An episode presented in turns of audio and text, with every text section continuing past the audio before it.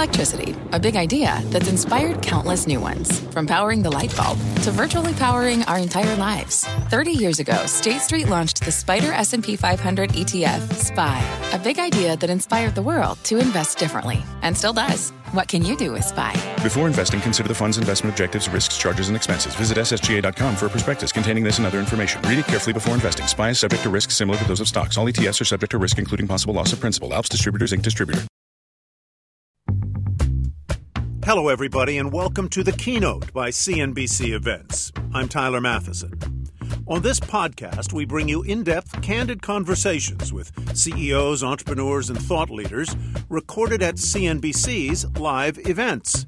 Today, a conversation with Metallica co-founder and drummer Lars Ulrich. He spoke to CNBC contributor Kara Swisher at the Evolve Summit on November 10, 2020, about what he's learned in his nearly 40-year career with Metallica, how the industry has changed, and how his band has evolved to keep up with the times, from embracing social media and streaming services to working with his Metallica bandmates via Zoom, just like the rest of us. Here's the conversation. So I want to talk a little bit about, you've been one of the most social bands online with 60 million across all the platforms. Talk a little bit about the movement, the evolving movement of the industry and yourself to embrace all things digital. You know, it's been 8 months now in lockdown, and obviously communicating to the world via Zoom and in all digital ways, shapes, and forms have been an incredible experience. And really, you know, as far as Metallica itself is concerned, what we really seek as our ultimate goal is to try to connect with fans all over the world through music. And obviously in 2020, that happens significantly through, the digital medium. And so social media in digital ways and via Zoom and making music available through all the wonderful streaming platforms and so on, and the amazing things we've done with YouTube and whatever else. I mean, it's all part of kind of riding the wave. It's been close to 40 years now for Metallica, and we have always tried to optimize the mediums, at whatever time. So obviously in the 80s and vinyl and the record business and being independent and alternative and outsiders and all that. But you always try to maximize the possibilities of connecting to your fans. In 2020, obviously it's through digital. Who has the control now when you think about music? And has COVID actually given you a chance to have more control or have more interaction with fans or not? Or how do you look at it? Well, I guess there's two ways to go with that answer. You know, as far as Metallica is concerned, we have our own record label. We pretty much try to control all the different elements in our little bubble, in our little ecosystem. We have a P&D deal with Universal in Europe, but we try to maximize and do the best thing that we can in all the different parts of the world. And so we like to control. We're financially independent. We, have sort of all our own things. We sort of model our existence somewhat on the Grateful Dead, who obviously whose home was the street from us here in Marin, and who really lived outside or considered themselves to be living outside of the mainstream and just home in their own world. And that's been our dream, to just be independent, autonomous, to be able to create the music, not owe anybody any money, and just really be independent in every sense of that word.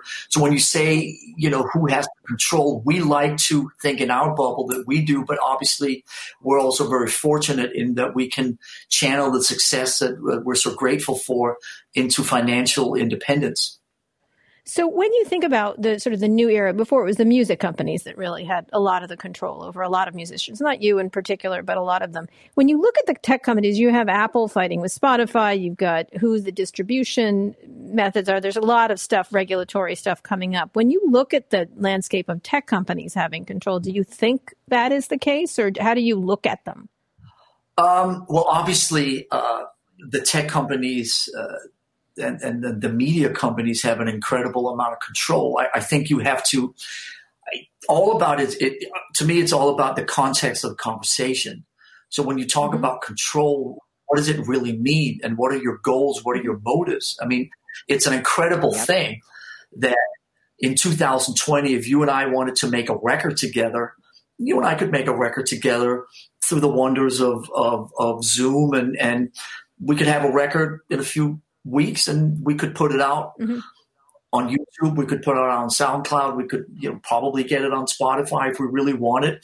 But so we have the independence and the ability to be much more the creators of our own destiny. At the same time, what the record companies did 20, 30, 40, 50 years ago was that they were able to finance it. They were able to back it. They were able to promote it.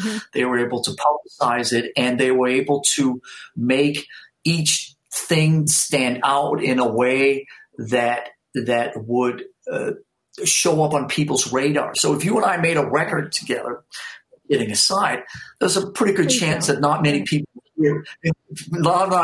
hear about it. But in the ages of the record companies, they would be able to promote it and pay for MTV videos and do this whole publicity exercise. And so the good news is that these mediums are available to so many more people. The bad news is that nothing really stands out.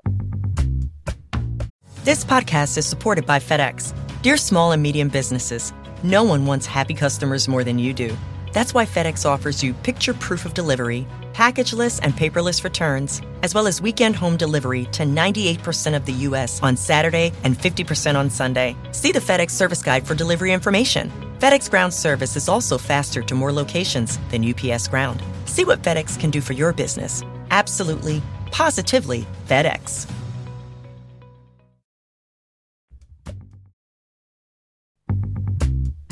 You're so famous. People are making album covers of all your songs. You have the power of viral videos, TikTok, and platform to reach people. How do you look at those platforms like a TikTok or YouTube? And what advice do you have for artists starting out? Well, in Metallica, we look at every one of the platforms, independently, and obviously. The biggest significant difference now is that what we do reaches every corner of the world. So 20, 30 years ago, it was much more, North America, Western Europe, and so on. But now, with our social media, some of our biggest countries in the world are Brazil, Argentina, Chile, our biggest streaming market in the world, Mexico.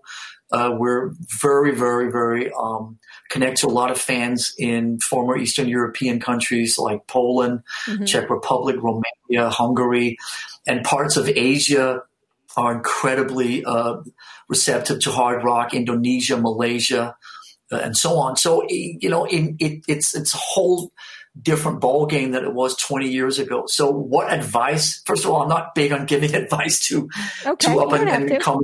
I would say from a creative point of view, be yourself.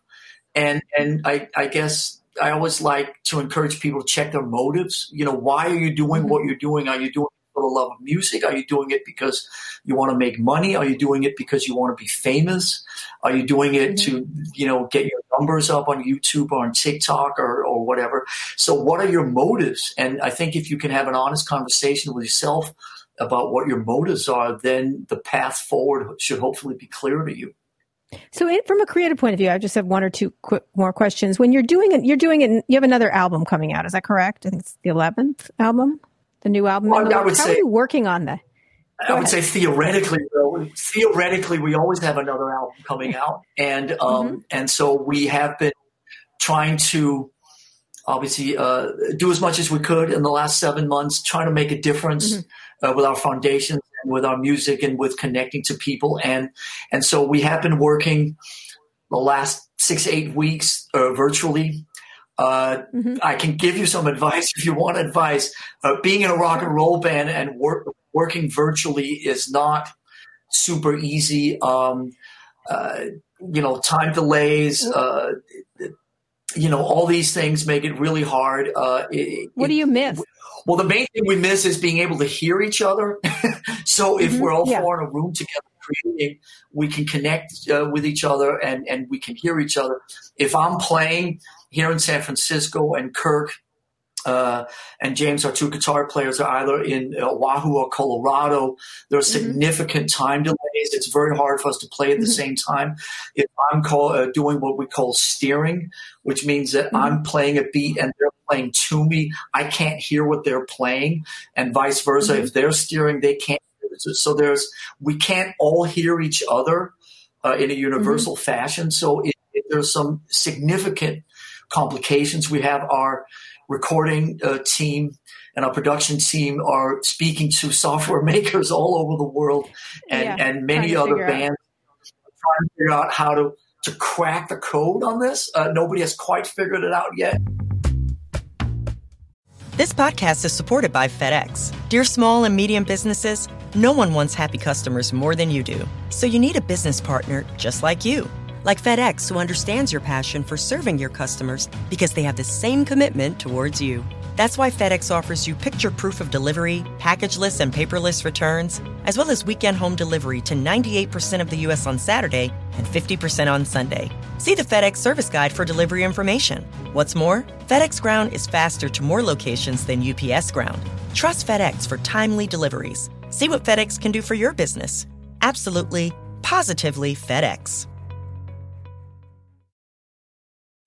When you need mealtime inspiration, it's worth shopping Kroger, where you'll find over 30,000 mouthwatering choices that excite your inner foodie. And no matter what tasty choice you make, you'll enjoy our everyday low prices, plus extra ways to save, like digital coupons worth over $600 each week. You can also save up to $1 off per gallon at the pump with fuel points. More savings and more inspiring flavors make shopping Kroger worth it every time. Kroger, fresh for everyone. Fuel restrictions apply. Live stream concerts of all genres of music acts are happening now after a burnout of nonstop touring. Is this a welcome pause? And how are they going to return? What is going to happen once there's a vaccine and people can gather who aren't going to political rallies, for example? How do you get back to live concert going? Do you think fans will return? I think the answer is the word slowly. We did our first experiment in August. We did a drive-in experiment where we pre-recorded a concert and then shared it with over 300 drive-ins across the country. It was a success, but at the same time, I don't know what kind of legs that kind of experience will have, because I think it's really more of a one-off event. I don't think it's something you can do too often. The burnout factor is too big. In 2 weeks, we are doing our first direct live stream concert to the world as a benefit for our foundation, All Over My Hands. And that's going out, I guess, in 2 Saturdays. That's all of this is experimental. And so we're looking forward to seeing how many people from all over the world connect. We're looking forward to seeing sort of what we can do in that creative medium and how we feel about it. Everything that I've heard about live concerts returning in the shape and form that they were in February and back is not going to happen per our calendar for probably another year at the earliest. And like I hear myself say all the time, the good news is on the live concert front that when Metallica and other bands like Metallica play big arena or stadium concerts again, then you can pretty much count on the fact that COVID, as we know it now, is over, because as we unfortunately have come to grips with, the last thing that will happen are big concerts, 20,000 people in an arena, 50,000 people in a stadium. Even obviously sporting events can probably leave the station a little bit before us, because most of those are seated, maybe slightly more orderly. And so you've obviously a big part of a lot of rock concerts is having what we call a GA floor, where there's 20,000 people on the floor, not seated. So concerts will be the last thing. There was talks a month or two ago about Western. I mean, it's definitely going to be geo-targeted in terms of the opening. It's not going to be the whole world is going to open at the same time. A few months ago, it was looking pretty good for maybe some festivals and other things to take place in Western Europe next summer, but after the recent. The crazy numbers now hitting France and Spain and the UK and everywhere else in Western Europe. Who knows what it's really going to look like for next summer? You know, the hardest thing for so many people in the creative world is that we all want to go out and we want to get involved and we want to share what we're doing and we want to interact with our fans. And obviously everybody in the community is just beyond ready to get out there. Obviously we don't want to put our crews and the fans and everybody working the events at risk. And I would say what we know now compared to 3 months ago, 6 months ago, is that the wait is unfortunately going to continue to be long. So I would say the earliest third quarter, fall of next year, the earliest is what we're betting on. That was Grammy winner and Metallica co-founder Lars Ulrich. He joined Kara Swisher at CNBC's Evolve Summit on November 10th, 2020. The keynote is produced by the CNBC Events team. For more information about upcoming CNBC events and how you can join us, please visit CNBCEvents.com. I'm Tyler Matheson. Thanks for listening. This podcast is supported by FedEx. Dear small and medium businesses, no one wants happy customers more than you do. So you need a business partner just like you. Like FedEx, who understands your passion for serving your customers because they have the same commitment towards you. That's why FedEx offers you picture proof of delivery, packageless and paperless returns, as well as weekend home delivery to 98% of the U.S. on Saturday and 50% on Sunday. See the FedEx service guide for delivery information. What's more, FedEx Ground is faster to more locations than UPS Ground. Trust FedEx for timely deliveries. See what FedEx can do for your business. Absolutely, positively FedEx.